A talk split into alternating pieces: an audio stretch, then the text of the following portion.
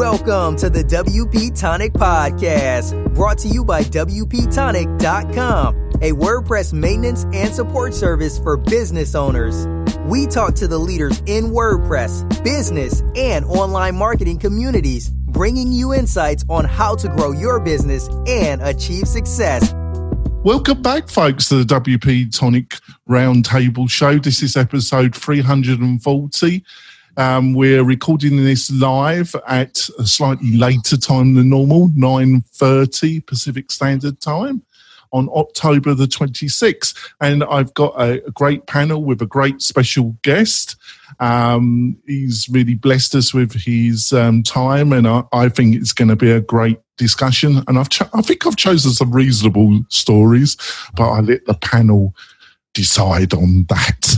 Um, to start off, I'd like to introduce our special guest, which is Peter Rojas. Uh, Peter, would you like to introduce yourself to the listeners and viewers? Sure. Uh, so um, I am a partner at BetaWorks Ventures, which is a seed fund based in uh, New York and San Francisco. I'm, I'm the one person in San Francisco. I have two partners in New York.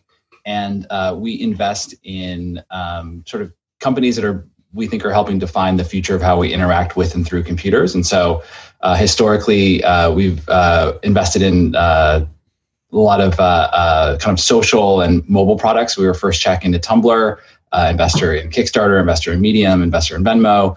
and then more recently with the fund, um, we've been investing a lot around podcasting. So we're investor in Anchor, uh, which uh, one of all three new podcasts are created using Anchor. Uh, we're very excited about what they're doing, and also around augmented reality, voice interfaces, and voice computing uh, and a new category we're calling synthetic media, where we're um, really excited about kind of uh, virtual celebrities and these sort of digital avatars and and um, new kinds of uh, uh tools for democratizing creation of 3D content. All right. There's a few people who like to make me avatar. there we go. Um, do an all avatar version of this podcast. I think the panel would prefer that. Uh, well, yes, I, I, know. I know people who would. Uh, you get up later that way, Jonathan. There you go. Exactly. Um, Sally, uh, would you like to introduce yourself to listeners and viewers? Uh, certainly, I'm the avatar of WP Fangirl, and uh, I build uh, custom WordPress sites in Oakley, California uh, for people everywhere. And I organized the East Bay WordPress meetup in Oakland, California. And uh, we just had a meetup on Google Tag Manager. And next month, our own John Locke is giving us a presentation on SEO audits. Unfortunately, John couldn't join us this today. He's having to take his wife to the hospital. Oh dear. That's a little bit more important, isn't it? Um, Spencer, um, like to introduce yourself to the listeners and viewers? Please. Spencer Foreman from WP Launchify. And we help entrepreneurs who are looking to launch a profitable WordPress membership site, usually using the latest marketing automation tools. Right. We're going to start with a story which I didn't send to uh, Peter, so it's going to totally confuse him initially, but uh, he can he can think on his feet. So I apologise to start off with. It is linked to WordPress, Peter, with the, okay. the first story I sent you. And this is from um, this is from Morten. Um, hopefully, you'll be, he will be joining us. And it's a blog. Um, WP Campus releases Gutenberg Accessibility Audit RFP. What do you think of this one, Spencer? First comment from Nick. Beta 1 is a total disaster, unfortunately we we've been beating this poor turkey to death, and I think what's going to happen is this is like I will never talk politics, politics, but you know, let's say if you've even heard of any politics, lately a lot of promises that don't line up with reality, such as like how could something happen if Congress isn't in session? Well, this is like why are we going to race to get this this thing to the like the real deal before Thanksgiving when in fact it's such a difficult process. You know, team leaders leaving and so on and so forth. So I feel like like the last time I was on the show, we I left you with the opinion. I'll, I'll reiterate it, which is I'm sort of chilling. All my clients and myself are all on that. Do not update me. Yeah. Stand by. I'm just going to wait to see what happens. Enjoy my turkey, and then if it doesn't happen, fine. It doesn't really change anything as long as they don't force feed it down anybody's throat. You That's know. what I've been doing. I've been. Is, it on every site? I suppose it's got to be. Uh, what do you reckon, Sally? Well, I think it's terrific news that WP Campus stepped in to say, yes, you know, we need that automa- we need that accessibility audit badly enough that we will pay for it ourselves if, if Automattic doesn't want to. Uh, it, you know, it's in line with their own needs because uh, they work with universities that have, you know, more stringent accessibility requirements than the average uh, business website, and, and it has to be you know, Peter, if you have not been following this controversy, because you know maybe there are more interesting things in your life. Um, I, did, I, did, see it on Hacker News, but it wasn't uh, the content. Right. So the, yes, the, the, issue is not that the content isn't exact isn't accessible, but that a lot of parts of the new editor don't work well if you are a keyboard user or have visual disabilities and and so forth. Yeah. And of course, if you're a government institution or a university uh, or a healthcare institution, you know you are required to have software that is accessible to use. Um, and uh, so, uh, something that was proposed uh, and then knocked down was to have an outside team do an accessibility audit, point out where there are uh, you know serious issues that, that need to be addressed and and figure out how to fix them um, and the arguments really have to do with you know an, an insistence on releasing uh, WordPress 5.0 with this new editor in the core before that can be done. Because you know they want it out really you know before WordCamp US so Matt can make a big speech about it. Yeah. And uh, so you know the schedule here says you know the accessibility audit wouldn't be done by that release date but at least we know it's being done. Uh, whereas before there was things were really up in the air. I, you know, I don't think this makes necessarily makes uh, Automattic and the core team look better because somebody else is taking it on, but at least it is being done. Yeah, I think that's great points. Um, Peter, um, I've got a question for you yeah. that's kind of related to this story. Automattic is on its fifth round of investment from its backers. Um, obviously, I don't know it's in, in the public knowledge how much Matt, how how much this has diluted his actual share of Automattic. Um, when you're on your fifth round of investment, how much pressure do you think there is on the company that's been invested in to get get a result on that investment, basically? Uh, so it's usually pretty strong at that point. Um, I, I, always say that uh, one of the things that founders should be uh, mindful of is when uh, their investors have enough money uh, in the company that if the investment goes belly up, that it actually will materially impact performance of the, of their fund. And so you know, we make investments. If we put a few hundred thousand dollars into a company and it doesn't perform, that's not the end of the world. Uh, I think you know we have a fifty million dollar fund. So if we had something that was really growing and we had put you know three, four, five million dollars into it over the course of several years, and then it went belly up, that would have a very strong impact uh, on our performance of the fund. Especially because if we had invested that much, we were expecting that there is already a markup or a multiple on that return, at least on on paper, right? So I think there there is pressure uh, to have an outcome. I think where things start to get a little tricky is that uh, you know that sometimes the uh, um, you do have later investors who will buy out earlier investors, and the later investors will have a different um, expectation around outcome than the early investors. Like if sometimes you'll have uh, for companies like this, private private equity investors who will come in and buy out the earlier um, venture investors. And private equity investors aren't necessarily looking for, um, you know, a venture scale return. They might be looking for a cash flow uh, related to the investment, or frankly, that maybe in you know two years uh, this company goes IPO and they can maybe double their money, or there or somebody else, another private equity fund comes in and, and, and will buy their buy them out. So I think that the calculus gets slightly different. I think one of the other things around later stage investors and five rounds of investment is, you know, it, it's it's mean that they're it's it's a pretty later stage business now. Um, oftentimes, the last investors into a company will have a set of uh, preferences that um, puts them ahead of everybody else in terms of, uh, uh, you know. So let's say that hypothetically speaking, I had a company that had raised, um, uh, say, ninety million dollars uh, at a billion dollar, you know, valuation or something like that, and I came in and I put in another, uh, you know, hundred million or something like that, one hundred ten million, so it make it worth uh, one point five billion.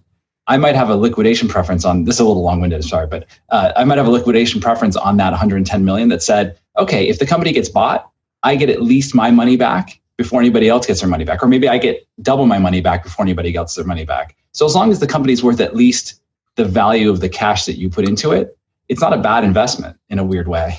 Uh, it's the early investors that end up getting screwed in, in those sorts of uh, scenarios. Yeah. So, so the uh, financial stuff gets just trickier at this scale. Yes, and uh, you know I'm only going by what's publicly reported. I, I, think about 36 million was the last investment that was publicly stated in Automattic. Well, isn't a lot of the investment coming from Matt in, uh, in Audrey Capital and some of his other stuff? On Crunchbase right here. Um, I don't actually know that, Sally. Um, it just depends if that's a fact. He's invested in his own, but um, they say that wasn't the case. He wasn't invested in it from his own venture fund. He was getting it that 36 million um, from outside resources. What kind of outcome would people be really looking for with that kind of investment, Peter? Well, I, I would say that um, 310. There's like 310, 315 million bucks yeah, invested. The last round was uh, looks like it was um, uh, there was 117 million at a one point. Well, that was a few years ago, though. Yeah.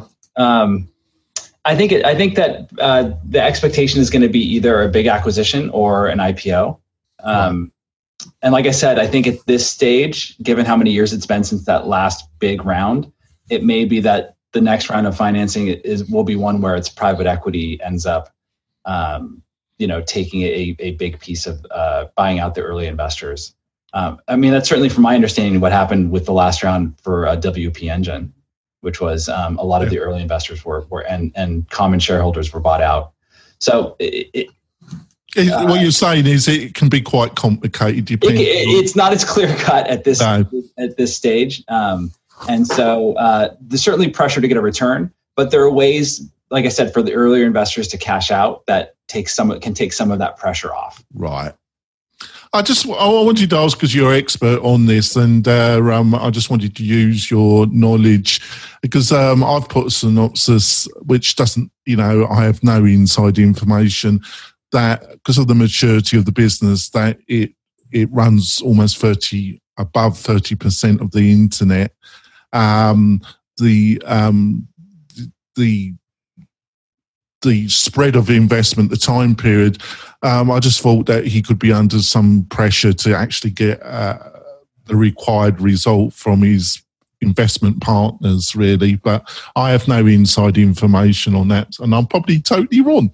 So let's let's go on. Um, and I should say, I you know, True True Ventures. Uh, I share my last company shares uh, shared investors with Automattic, so oh. I I, uh, I, I, know a lot of the uh, investors that uh, early on.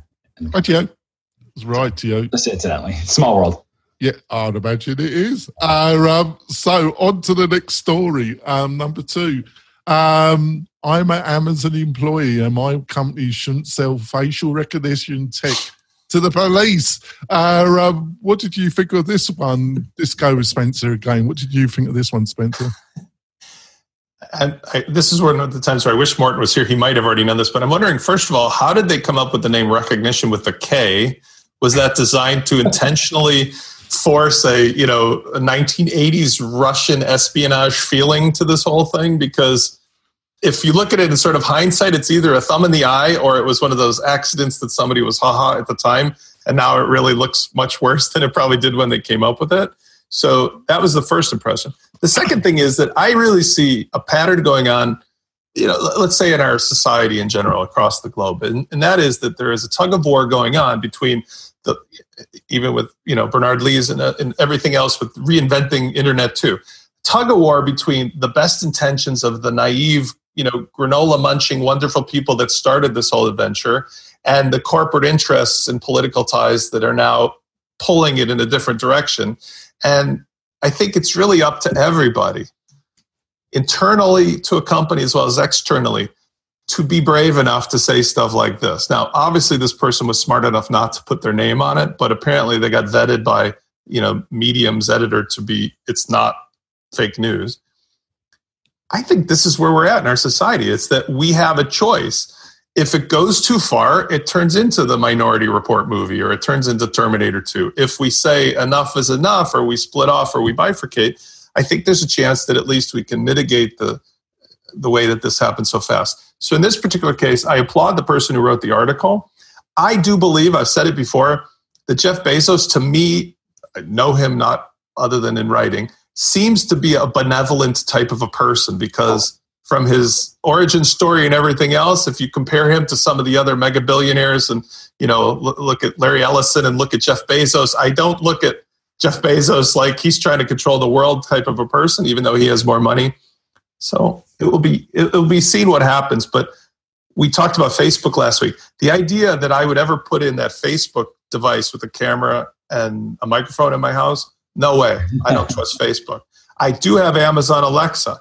I'm a little perturbed about the idea that if they had some device that I chose to use because I have everything else on Amazon, that I was pulled over at a toll booth because my face matched and I got mistaken, that would kind of piss me off and it might be very scary. In fact, I've had that happen, not exactly, but in other ways where I've been mistaken for somebody else through some other extraordinary set of circumstances. And I think it's really hard because the authorities will not sit there and spend a lot of time questioning whether you match or not. They'll just be like, you match, you're going to jail, or you match, I'm you know cuffing you, or you match and something worse is going to happen. Yeah, I'm going to put this to Peter, but I just want to put this to you, Peter, first. Um, fundamentally, um, the reason I put this story in is that recently um, how big tech is seen has changed over the past year dramatically. Um, I understand that um, Amazon, what is not widely known is that uh, the the big profit um, center for Amazon is not its retail um, selling it's selling cloud services to the government. That's its profit center. Well, cloud services in general, I think uh, they do sell into the government. I think AWS in general is a is a big profit center for them. Plus all plus all of their technology for for things like you know showing related items and. Mm-hmm. Right. So, um, but didn't um, Snowden show that um, the relationship um, the other question I want to put to you is through Snowden's. Um, um, I'm looking for the right word. Revelation. Revelations. Yeah. Thank you. Basically, the um, relationship between big tech, between Google, Amazon, Facebook, and the American government is very much tighter than most people believe. And is that one of the reasons why antitrust um, regulation has not been applied to some of these large tech companies, Peter? You know, I I don't have a sense that um, that the antitrust stuff is not because um, of what cooperation they may or may not have with sort of you know NSA information collection. I would say that um, it's I think it has to do with a broader trend where um, you know corporations, big corporations in general, have been remarkably successful uh, in terms of lobbying and and uh, you know regulatory capture and being able to um, uh, you know convince Washington that they should not uh, be as uh, heavily regulated or or have antitrust regulations uh, enforced.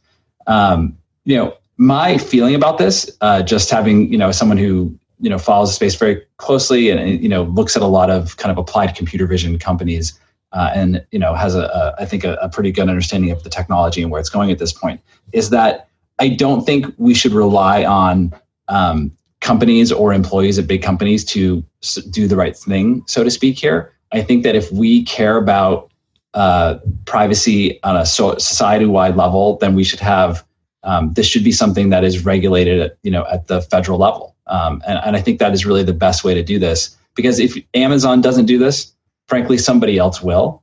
And I don't think that, um, I think companies are in the business of making money. And I think that governments are in the business of, um, you know, fostering the public good. And if our privacy collectively is a public good, which I believe it is, then that should be kind of, you know, um, protected through, you know, regulation. Now, I know that it's a little kind of Pollyannish right now to expect you know the federal government to be you know um, forward thinking or or even uh, um, you know um, good you know protectors of the public interest right now. But I do feel that you know that that long term that is the best way for us to do this is for the you know we do need to. Ha- it's like in in Europe with the EU, they instituted GDPR. Uh, you know, in California, they've pa- passed laws um, around protecting digital privacy, and I think that um, you know if we don't want there to be a federal database of everyone's you know p- facial characteristics in it, uh, then we should have a regulation for that because a private company, pri- Facebook already has that information, right? They just choose not to license it to anybody, but they could. Um, there isn't really anything stopping them. And I'm sure they would if the price was right. It's it's certainly possible. I think that right now the reason they don't do it is because the last thing they need is another privacy, uh, you know, scandal. Um, but you know, I quit Facebook eight and a half years ago, um, in part because oh yay, another not Facebook user. Yeah, I quit a long time ago, and I was I was incredibly I never started with the privacy. I I, I wish I had never started. Uh, you know, I was incredibly uncomfortable with the way that they treated you know data and whether you know things being public versus private, and you know ultimately kind of circle back to my you know my main point is I think that we as you know have to think of ourselves as not just consumers but as citizens and have to demand um, you know again forward thinking regulation around you know this and a lot of other things frankly related to you know technology and the impact that's going to have on our lives. Like i said businesses are in the business of they're they're there to make money and that's the way it should work but we should not be afraid to put constraints on their ability and create a you know single playing field for everybody. That's great. Sally as a studier of history like myself uh, um, isn't isn't it quite disturbing that obviously history doesn't repeat itself but echoes do have similarity and the way big business was linked to Italian fascism and to German Nazism, with the corporate um, linkage to both, isn't it quite clear we're going down a similar road in 2018? I don't know if I want to touch that particularly. I mean, it, it, the, are there echoes of, of yes, uh, there certainly are. Uh, how much big business might be uh, to blame for that is is something else. I mean, I, I think that or big tech. I should have said really. Peter has has made a, a, a good point that you know if we don't want uh, law enforcement misusing technologies like these, then we do need you know to pass laws that restrict the way that they can use. That was Facebook, actually. Uh, no, uh, uh, that, that we can, you know, law enforcement and, and other people can use them. Uh, because yes, if if Amazon doesn't choose to build it, somebody else will. Um, and I did think it was hilarious that I saw an, an ad for uh, Amazon AI uh, on the story as I was reading it. Um, but you know what worries me more than having law enforcement use a technology like this uh, is the fact that you know we've seen there are some really serious issues with facial recognition and how bad it is particularly at correctly identifying people of color. And i don't want you know I, I don't want them using technology that doesn't work that that's going to lead you know that that's going to uh, probably you know produce uh, more acts of police brutality, you know, based on mistaken identity. Not that it's a good thing if it isn't based on mistaken identity. Uh, and then there's also the question that comes up of okay, well, if you don't want them selling it to law enforcement, who are you envisioning having them sell it to? you know, what are what are the uses of facial recognition technology that would be you know appropriate. Well, I, I, can give you an example of one um, which is actually used in um, uh, there is uh, banks uh, in new york for example are starting to use it to um, recognize people who have a history of passing um, bad checks. And so um, they you know it's there you can there are examples of you know there are say positive examples um, you know assuming that the that it's accurate but you know I have seen examples of people using it for, uh, you know, for that to kind of identify, you know, potential bad actors coming into a space, people who are shoplifters and things like that. So like on retail side. Right. Well, Um, which I mean, it, which again is security, and you know, this is the thing: is a bank should be allowed to engage in some security and and keep. You know, we know they have cameras in there. We know, uh, but uh, so you know, is it a terrible thing if law enforcement uses this, or is it just a matter of well, how they use it, you know, or how anybody uses it could be. I, I would I want to make a point that I have a background. I'm an attorney, and I did a lot of antitrust stuff in my early career, and also um, about how things are used. The pain point that we have for this is that the genie's out of the bottle. This stuff is around. I tend to lean towards Peter's point of view, which is we can definitely not trust a corporate interest to babysit themselves. On the other hand, at the governmental level, we've seen many examples of how the military industrial complex works or how big government takes advantage of their private contract because government is run by elected officials who have clearly a financial interest in remaining in power by being funded by these powerful, wealthy people. So, where the safety nets always exist is that the people have to mandate that, for example, if this technology exists and it's used as the presumption of, let's say, you've done something wrong, that a process exists for somebody to easily exonerate themselves by demonstrating some evidence to the contrary, rather than disappearing into the black hole of, I don't know any better. For example, I had the pleasure of being friends with a guy whose father was one of the founders of Fair Isaac, you know, FICO. We used to hang out in the 90s before FICO became the thing that made or broke your happiness if you were ever wanting to get a loan.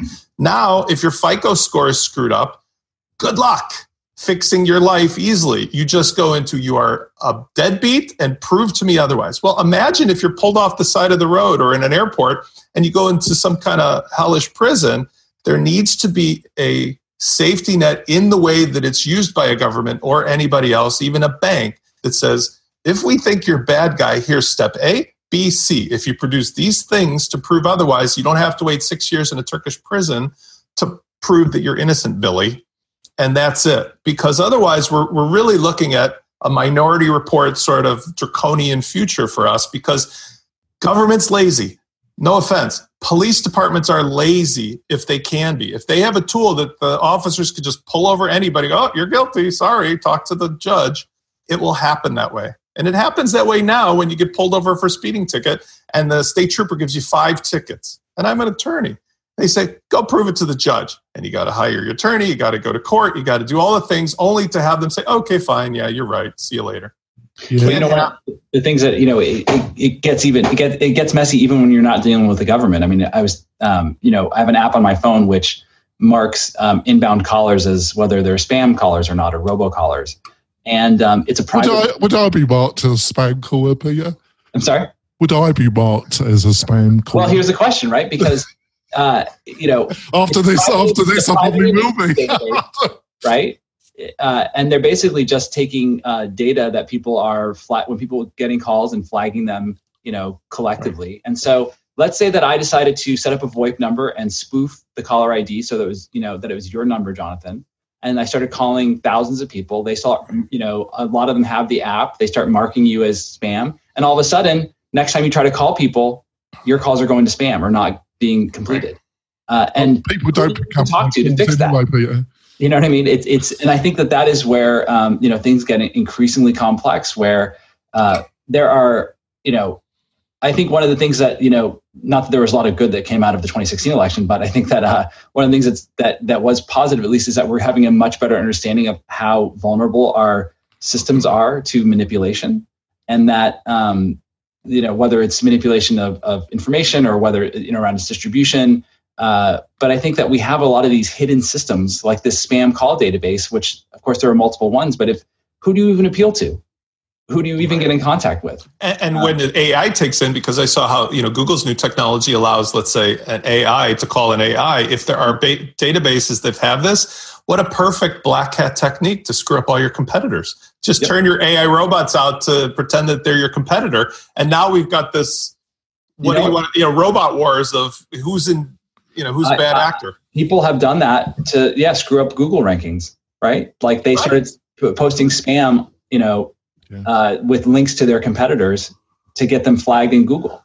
This is, Uh, by the way, Peter, where, you- where your virtual reality actors is. Imagine when you're simulating with the face of Jonathan, him doing a hit and run on a sidewalk. You got the video, you Oh, post yeah, you it up. the, you got the deep fakes, right? He's in the That's- database. is some They go pick him up at the airport next time he's going off to Europe. We never see him again, and then John takes over the show for Jonathan. Yeah. You know, Is that, is that your preferred outcome, isn't it, Spencer? isn't it? Let's face it. Be nice. We've got it in for you. I didn't know there was such a power struggle over being host of this show. there we, is. we just like to wind Jonathan up because and it's so easy, Peter. It's so so easy, Peter, to wind me up. Uh, um, I think uh, I think we're going to go for our break and give Peter a minute to recover while he came on here on this bloody thing. Uh, right, right, we'll be back in a few moments, folks.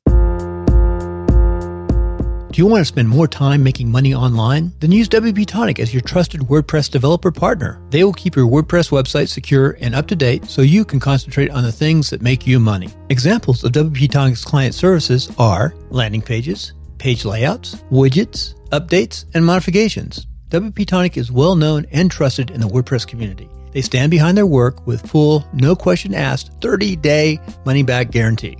So don't delay. Sign up with WP Tonic today. That's WP tonic.com, just like the podcast.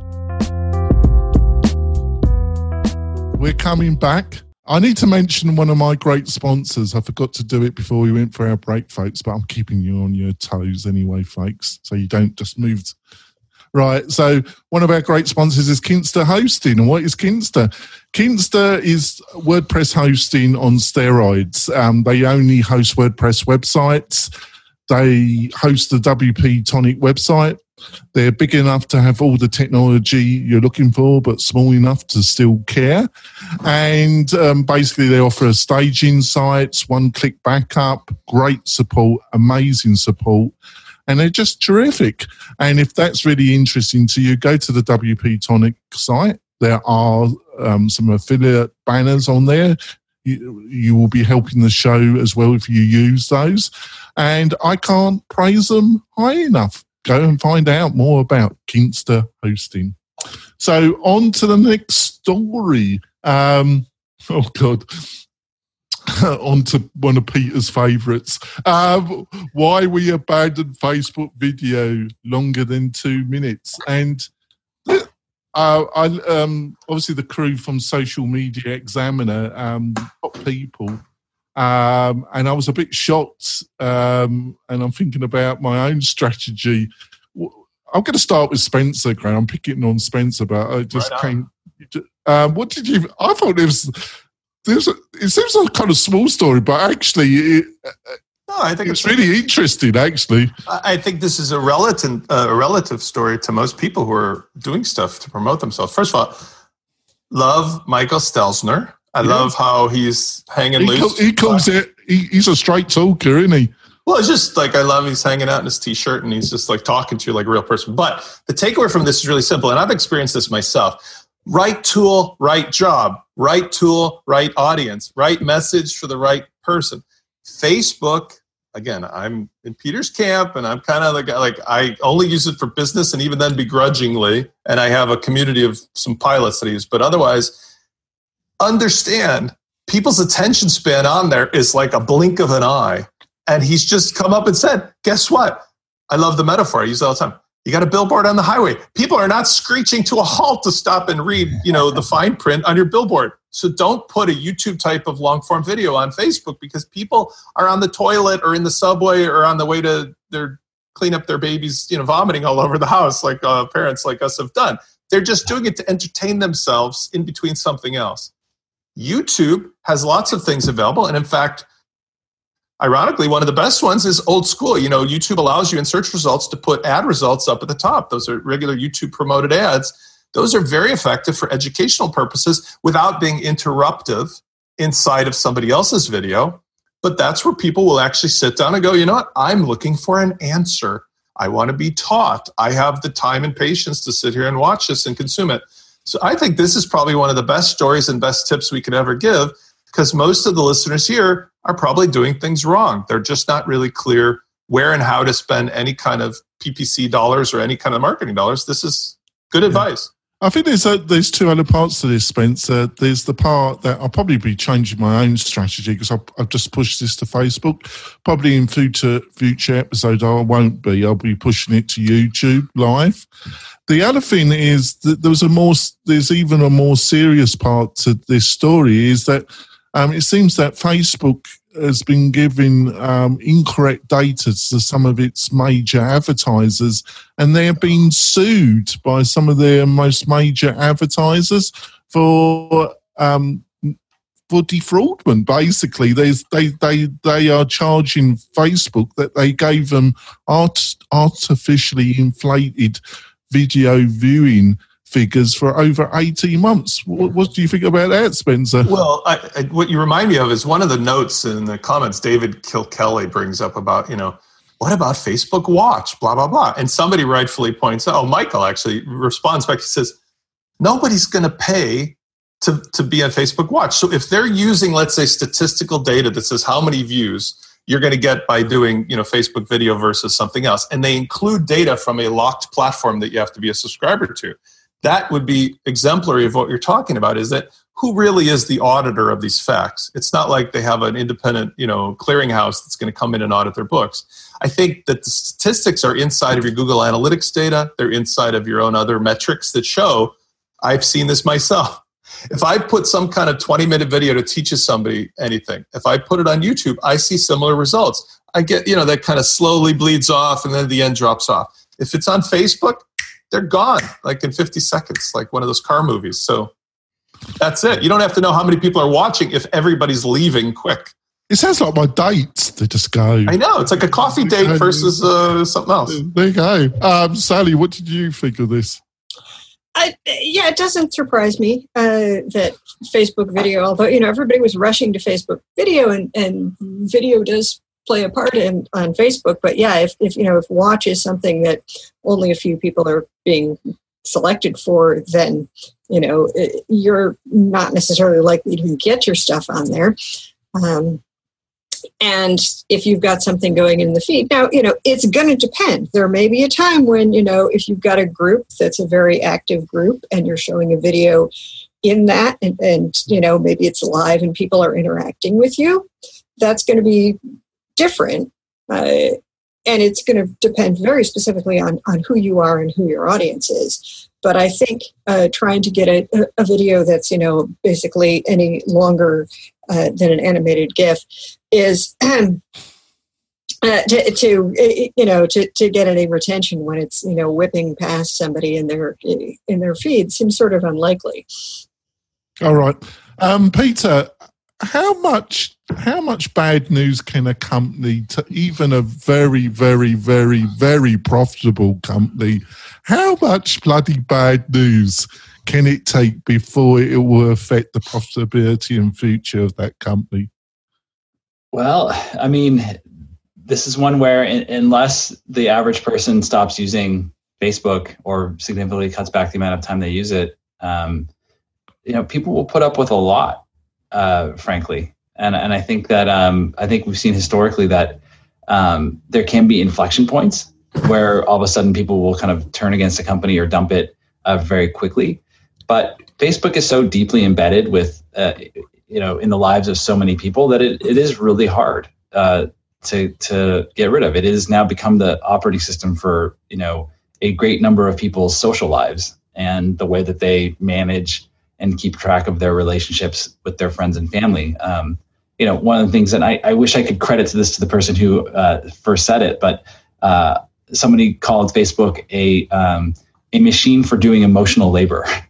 Um, so instead of having to, or something like, you know, it's a paraphrase, but but instead of act- actually having to put the work of uh, into relationships with your friends and family, you sort of use Facebook as a convenient substitute, um, or maybe not substitute the right word, but a way to um, you know do a lot offload a lot of that uh, that heavy lifting for you and, and so um, I, I, think that uh, you know people don't necessarily want to give that up and i think also for a lot of people it is entertaining and i think one of the reasons why we use facebook and instagram and twitter so much is that um, people are bored, and it gives you a way to not be bored for a couple minutes. Um, maybe you're not watching a video for those couple minutes, but uh, you know you're cruising through your, your feed. But it's hard for people to give up those kinds of habitual, uh, you know, things. And so, um, I mean, it's like smoking. How like you know how hard is it for people to? It took decades. People knew for decades that smoking was bad for you, and it's. I mean, I'm amazed when I still. I'm amazed when I see anyone smoking in San Francisco. Uh, because it's, it's, like what what more, what, what, what is it that you're amazed you see them smoking in San Francisco? Pardon? oh, we're smoking cigarettes. Sorry, because there's plenty of people smoking in uh, San Francisco. Yeah, I meant I was smoking cigarettes. Yeah. Yeah, right. I, I love that. That was a good uh, point. Uh, yeah, I, I think we do need to be careful, Jonathan, about the difference between public sentiment and customer satisfaction. I, I was yeah. listening to a, a show yesterday that said, you know, a company had done extensive studies of you know 4000 of their actual customers in terms of their satisfaction on a bunch of different points and how they feel about the company and so on and compared them to the sentiment analysis of how people were talking about them on social media. And, and the two had almost nothing in common. Uh, and that you know as a company you, you need to be aware that you know uh, people may be uh, you know, kicking up a, a, a, fuss and a scandal on social over some particular thing, whether that's your new logo design or, or your, you know, choice of spokesperson uh, for a commercial, but that may or may not have anything at all to do with, uh, you know, how, what your earnings are. I mean, look, United's earnings went up. I mean, not like immediately, but they went up the quarter af- after that business of you know getting the guy beat up and dragged off the plane. You're making a fantastic point. There. It's a bit like um, I will never, I will never bank with Wells Fargo ever. Uh, I, but I'm perplexed at why people still bank with those cockroaches. Uh, uh, but there we go. Sorry, Peter, you probably uh, got investments in Wells Fargo. No, no, I left Wells Fargo a long time oh. ago. All right, there you go. Yeah, I, I, left them because they were a terrible bank. Never, yeah, they were terrible. long before this. God Almighty! But, but you know, I, I, think that you know part of it is is one reason why people will dump a company is when um, there is a social cost to continuing to be the customer, and I don't think there is a social cost to being a Facebook user. I don't think anybody I mean, as bad as Facebook is, right? No, nobody's going to refuse to date you because you. Yeah, exactly, and, and I and I think that nobody it, it doesn't carry that baggage. Um, whereas I think that there are definitely businesses now where, um, you know, have become sort of toxic for one you know side politically or or another. I mean, like the Nike stuff, right? Like if you uh, if you wear Nikes and your family is full of you know Trump supporting Republicans, and you go to Thanksgiving wearing them, like you know you may rethink that decision, right? yeah, you might, but the, but their earnings are doing just fine too. So yeah, no, no, I'm saying I, I don't. But I'm just giving an example of how you know people abandon companies when there is a, a and I actually do see a little bit of social pressure within my circle of sort of you know in you know investors and founders and things like that to not use Facebook, not use Facebook. It's certainly um, you know, but there's just to, like just to finish it off, Peter. Um, just to finish off this before we go on to our next and probably last um, story is. Is it is is face has Facebook to be fair has Facebook been just a little bit unlucky because they, they or is it a bad a consequence of basically bad decisions from the higher management and also a, a total focus on making as much money as possible or is it a mixture of all three? I think the fundamental premise of the entire business is flawed. is that bad? Do you reckon? Do you? Yeah, I, I, I don't think I like I, I don't think that it's um, I, I don't think it's uh, reconcilable at this point. Like I, I think that the entire company is oriented around a certain um, you know type of of uh, product, um, and and I think that it's not something that they're you know very easily you know uh, uh, like it, it is the core of what they do. Uh, and, I, and I don't think that these are, are things that they um, uh, like I, I don't think that that it was just like they got unlucky. I think that like um, you know violating people's privacy is the core of, of, of, you know of the business right? And so i think that there's not really a way to to you know to get around that uh, on some level Oh, that. that I, I, I, I, want to throw a hat in on this one. I think the nature of this problem stems from its origins of the dirty word freemium. And I lived another life when because I'm you know back when when I moved from the real world to trying something in tech for the first time and I was out there during the days of the freemium and the freemium model had a premise of spend a lot of money to acquire a bunch of people to gather into what could have been your let's say closed silo and then we'll figure out how to make money from them later. Obviously we know the origins of facebook started in the campus but when you get people in that situation it's not like the real world where if i open up a hot dog stand i have to sell a hot dog that people will pay me for from day one or else the stand will close before it grows into this thing. If you have enough money to give free hot dogs out for 20 years you realize like shit we have to support feeding all these billion people by doing something. What are we going to do? Everybody, let me see your driver's license for a second. I got a photocopier back here. I, I, I know some people that need some driver's licenses. That's the problem. The problem is the investors got so far so deep in growing this thing based upon a freemium model that it was only later that it occurred to everybody, well, we really have to double down.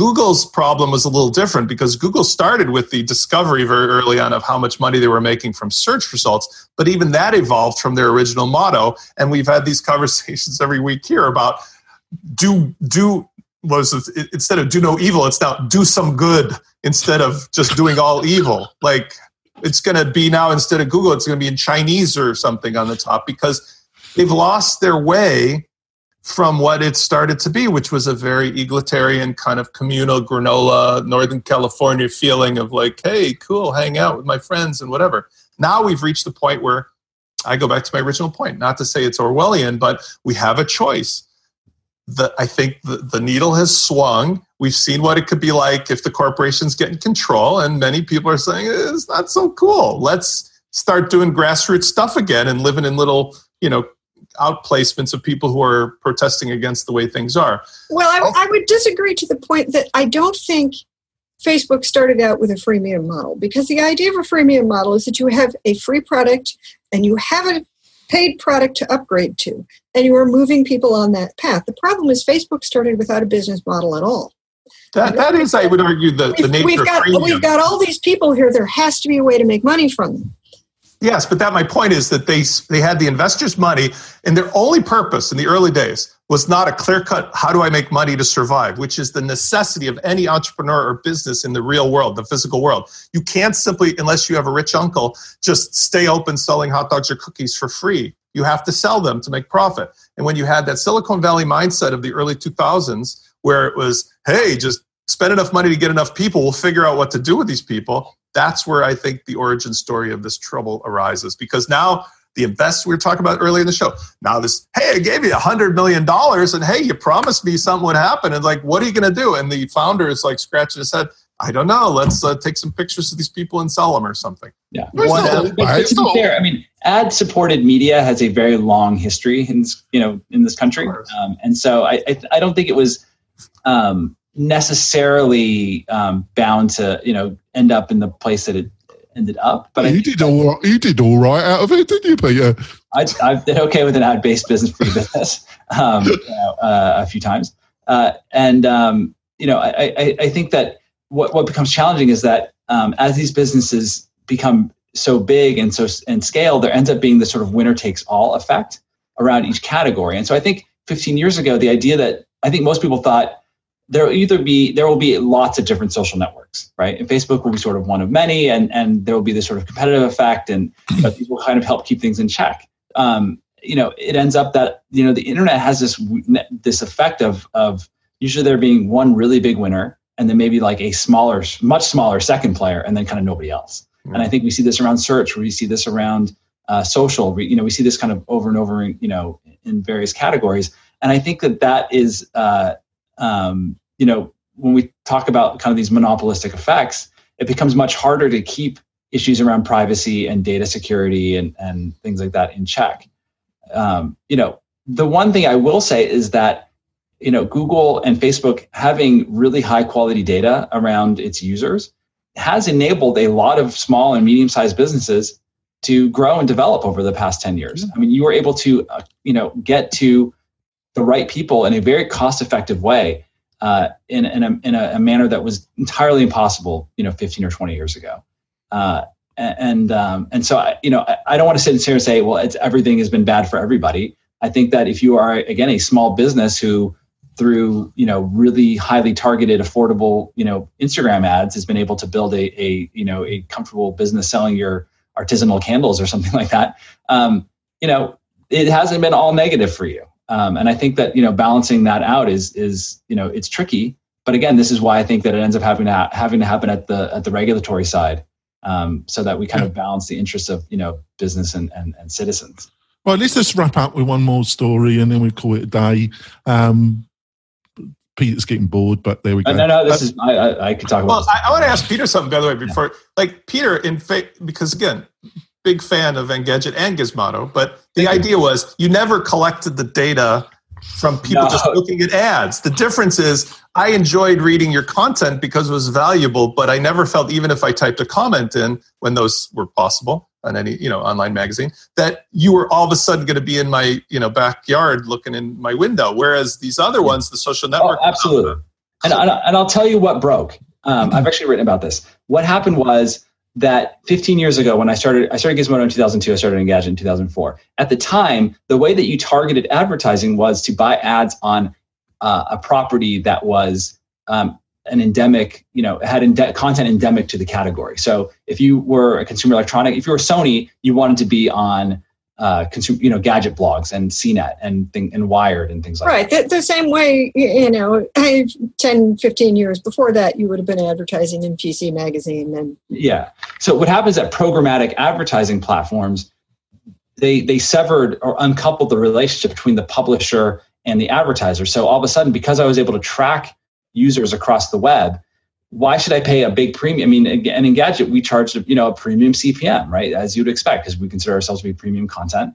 And so, um, you know, why pay the twenty dollars CPM or ten dollars CPM to be on Engadget when you can pay a seventy-five cent CPM to you know hit them on hit the that same reader or user on the next site that they go to, which might be you know some you know bottom of the barrel you know forum site or something like that or clickbait site and i think that that ends up once you rupture the relate and then and then once you layer in facebook and twitter as the um, uh, as the distribution for content the way that people are discovering content rather than just going directly to websites you have this almost complete uncoupling of the relationship between the reader and the publisher and the advertiser and the publisher. And so those two things combined as uh, you know, I, I think meant that the only way to for publishers to stay competitive was to use these highly targeted, um, you know, ad, you know, platforms that that uh, that were, were on offer. Which, uh, you know, the alternative was to basically go out of business. I think for most. I mean, marketing automation is the, to my mind's eye, the future. But even when you do it on the website based thing, there is this sort of nefarious question to ask oneself, which is to what extent do we want to make people like look into the mirror and say, we are going to deliver you a personalized experience and journey through your website if you agree that we're going to know so much about you and keep track of it. And yeah. it's really one of those things that I don't have the good answer because the definitive results are in that it works, but in a sort of like borderline creepy way that, you know, AdRoll is one thing, but when you go on somebody's website and they already know exactly what to show you and it's different than your friend gets, you realize like, hey, everybody knows everything about me. So I think it is ultimately a question not so much that the tech is here, it's here and yeah, it does change businesses, but it's that, okay, to what, to what extent can we not make people insane with every website has the same notice that says, do you agree to a cookie? Do you agree to be marketing automation? Because that's as silly as red and white safety. Yeah, it doesn't solve the problem but just to like make a global thing that says we're all going to behave in a certain way given that we know that this tech is here and that to a certain extent if you get caught on the wrong end of it again who knows safety net exists right you don't have to worry about being like floating on the ocean by yourself and yeah Right, on to our final story, um, which is Superhuman, your inbox rebuilt.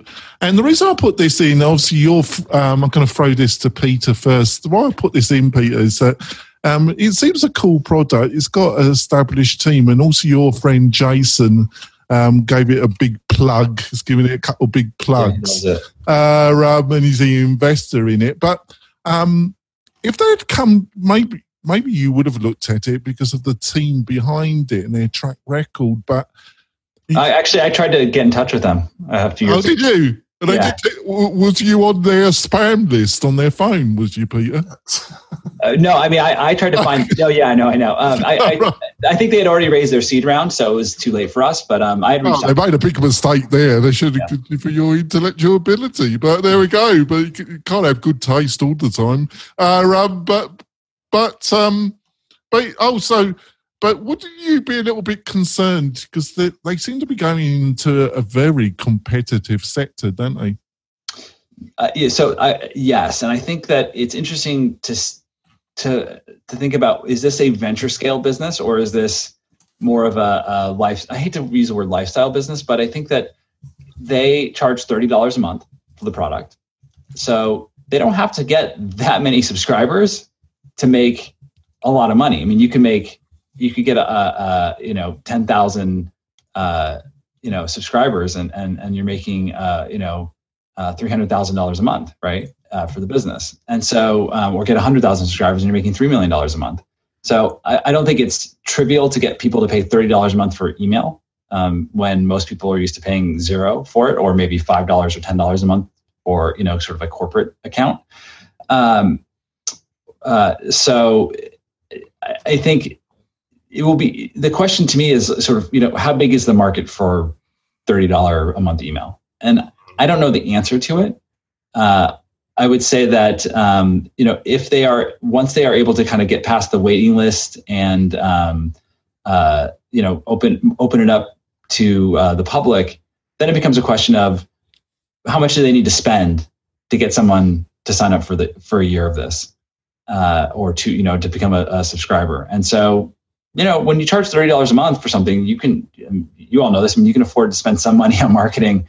Um, Uh, yeah, I mean, it sounds like they could be a, they could be tidily uh, profitable, and the only thing is that you know they it might not be a good idea to set themselves up where they're trying to get the kinds of, of money and the kinds of returns Yep. that would require them to have a really massive uh, user base.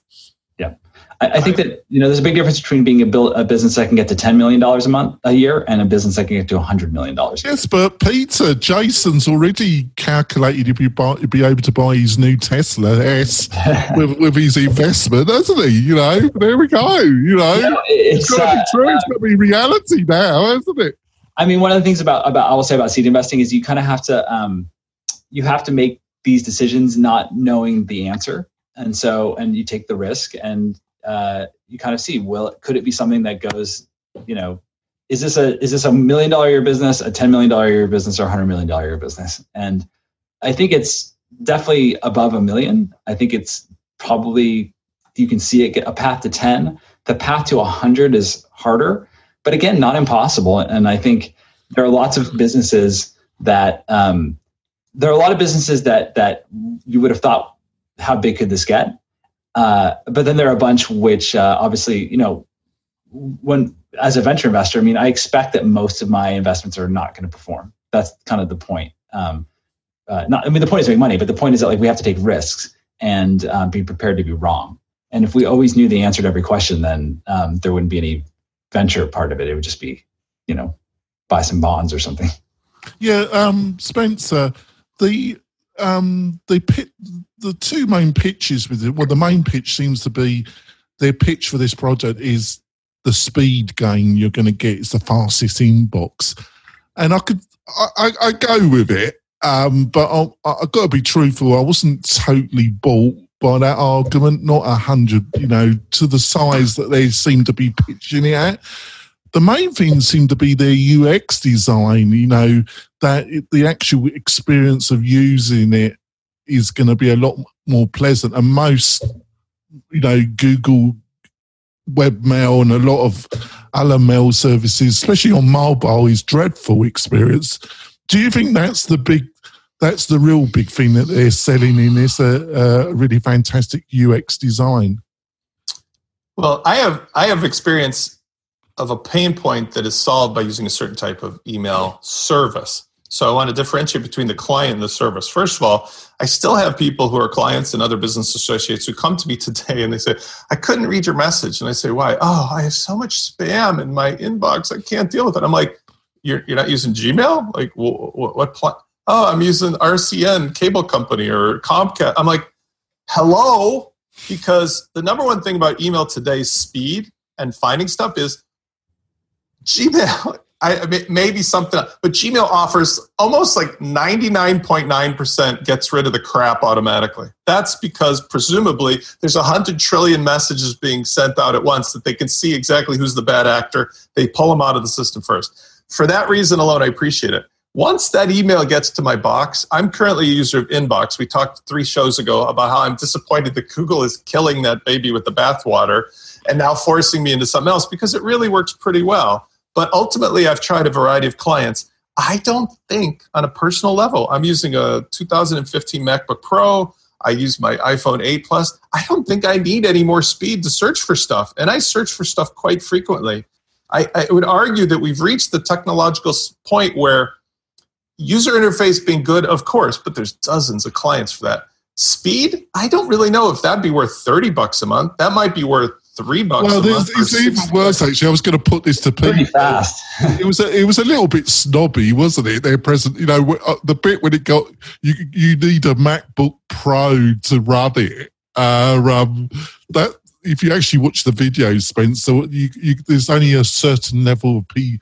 But you understand, like, so if it's an elite thing, then go all the way. Go black card. Go like you must be vetted by you know uh, Jason Calacanis personally, be invited in to use this. You know, we pay ten thousand dollars a year, you get a black card. Because otherwise, at a consumer level, the only reason that people I've seen pay money are things, for example, DuckDuckGo, Gabriel Weinberg seems to have broken a model with the search engine against all odds. There are other clients that I've seen where there's unique browsers that do various things, but those are very small circles of people. I think it's it's an un, uninteresting space on a global scale because most people say, "How much faster do I really need?" Even if so, you're a business researcher. Just to finish off, Peter, we, have been a bit nasty to him, but you know, but you still wanted you still wanted to be an investor, even though we've. Well, I, I, wanted to talk with them. I, I, didn't, you know. Oh, you just wanted to chat. Yeah. Yeah. So, so do you think do you think Jason's going to be a little bit upset that it's not going to be? A, it sounds like it might not be a unicorn, really. I would say it's just too early to say right now. Uh, like I said, it, it's. Uh, I think the real question is when they open it up, what is that um, what does the growth look like once they've taken it out of beta, so to speak, and, and are allowing everyone to sign up for it and are starting to spend money to acquire customers? And, I was going to uh, do my Im- impression of Jason, but I'm not going to do it. Actually, I'm not going to. uh, I, I, would. I would be interested to know whether or not they wouldn't just open it up and, for example, allow people on to use it and see what who's voting with their wallet. In other words, instead of it being something that stays exclusive, if it's so dramatically life changing even at 30 bucks a month, then the product should prove itself by way of how many people subscribe. I think that's definitely. Yeah. I mean, it's, it's, it's, uh, well, if it's if it's better for you know corporate email and for people who are you know investing in exchange right now or something like that, then I don't think the the money part is likely to be the uh, the issue. People will pay for it if they find value in it. Um, yeah, it's, it's, just you know who values what it offers enough to, to pay. Yeah, and, and um, I mean, right now there is a learning curve. Um, there's a lot of command to get the full kind of benefits of the speed. There's a lot of kind of commands and shortcuts and things like that that you have to, you know, figure out and get the muscle memory. They actually do a, a, a call with you, like a Zoom, actually on Zoom. Um, I had one. Mine was yesterday afternoon, where they onboard you and they walk you through, and you do a screen share of your you know of your uh, client so they can sort of show you all the different stuff. Um, and even you know he's like asked me like how to use your email? What's your workflow like? And he's like okay like i you know so you should set it up like this to kind of get the most out of the way that you that you way that you do things. That obviously doesn't scale but i think right now they're looking at it as let's have create the best experience possible we can. Let's understand um, you know how people are using it right now and what they like what they don't like. Uh, they're very open to feedback. And so i had a bunch of things right off the bat. I was like oh i wish it did you know x y and z. And he's like cool send us that. Like we actually really you know this is what we need to hear because there's little things like around your workflow that we hadn't maybe encountered before other people would care about. And so this is you know a typical startup process which is figure this stuff out and um, if you if it really works, then you kind of double down and, and raise more money and, and try to grow it. And if not, then you keep it at a different scale. So they haven't raised a lot of money. They haven't raised you know uh, Automattic level money. So I think that um, it doesn't need to be a, a multi-billion dollar business uh, to provide a return to the investors right now to be you know a success. Um, I will say if they decide that they want to raise more money and try to grow it, then and go and raise five to ten million dollars, then yeah, the expectations will start to shift. And um, and you know, I think I always counsel founders is be really careful uh, before you get on the venture train, um, because uh, you know the last stop in the destination may not be one that you uh, intended to go to. Truer words ever said. Thank you so much, Peter, for joining us. How can people find out more about you and your thoughts, Peter? What's the best ways to find out? Obviously, not Facebook. Obviously, no, not Facebook. You can't find me on Facebook unless there's an find me exclusively on Facebook Watch. I've installed it in, yeah. my, in my bedroom. So I look um, forward to you know tips are appreciated, but otherwise uh, at double. uh, so uh, I'm at Twitter, uh, P E T E R R O J A S. Uh, my also my personal website is roj.as, and then um, uh, I actually have started doing this thing where I do kind of open office hours over Telegram, uh, and so I'm going to do another one of those real soon. So if anybody's interested in chatting or bouncing ideas off me, or if you're working on something and and you know want to think it might be something we're interested in, BetaWorks is interested in, I'm happy to have that conversation. And I've got to say, um, Peter is one of the more nice, uh, genuine VCs around. Um, and he means what he said. Obviously, be precious of his time. As long as you're sane and you thought something out, he's always prepared to have a chat with you. Uh, yeah. um, Sally, how can people find out more about you and what you're up to, Sally? You can find me at WPFangirl.com. I am at Sally Goetsch on Twitter. And if you can spell my name, you will find me. I am unique in Google. And Spencer, how can people find out more about you and what you are up to? Help at WPLaunchify.com or just at the same domain, WPLaunchify.com. And we'll be back next week. Probably not on Facebook, but probably it's going to be on YouTube, actually, folks. But I'll keep you updated. Um, we'll be back next week with another great panel where we'll be talking about WordPress and the web in general. We'll be back next week, folks. Bye. Bye. Thanks for listening to WP Tonic, the podcast that gives you a spoonful of WordPress medicine twice a week.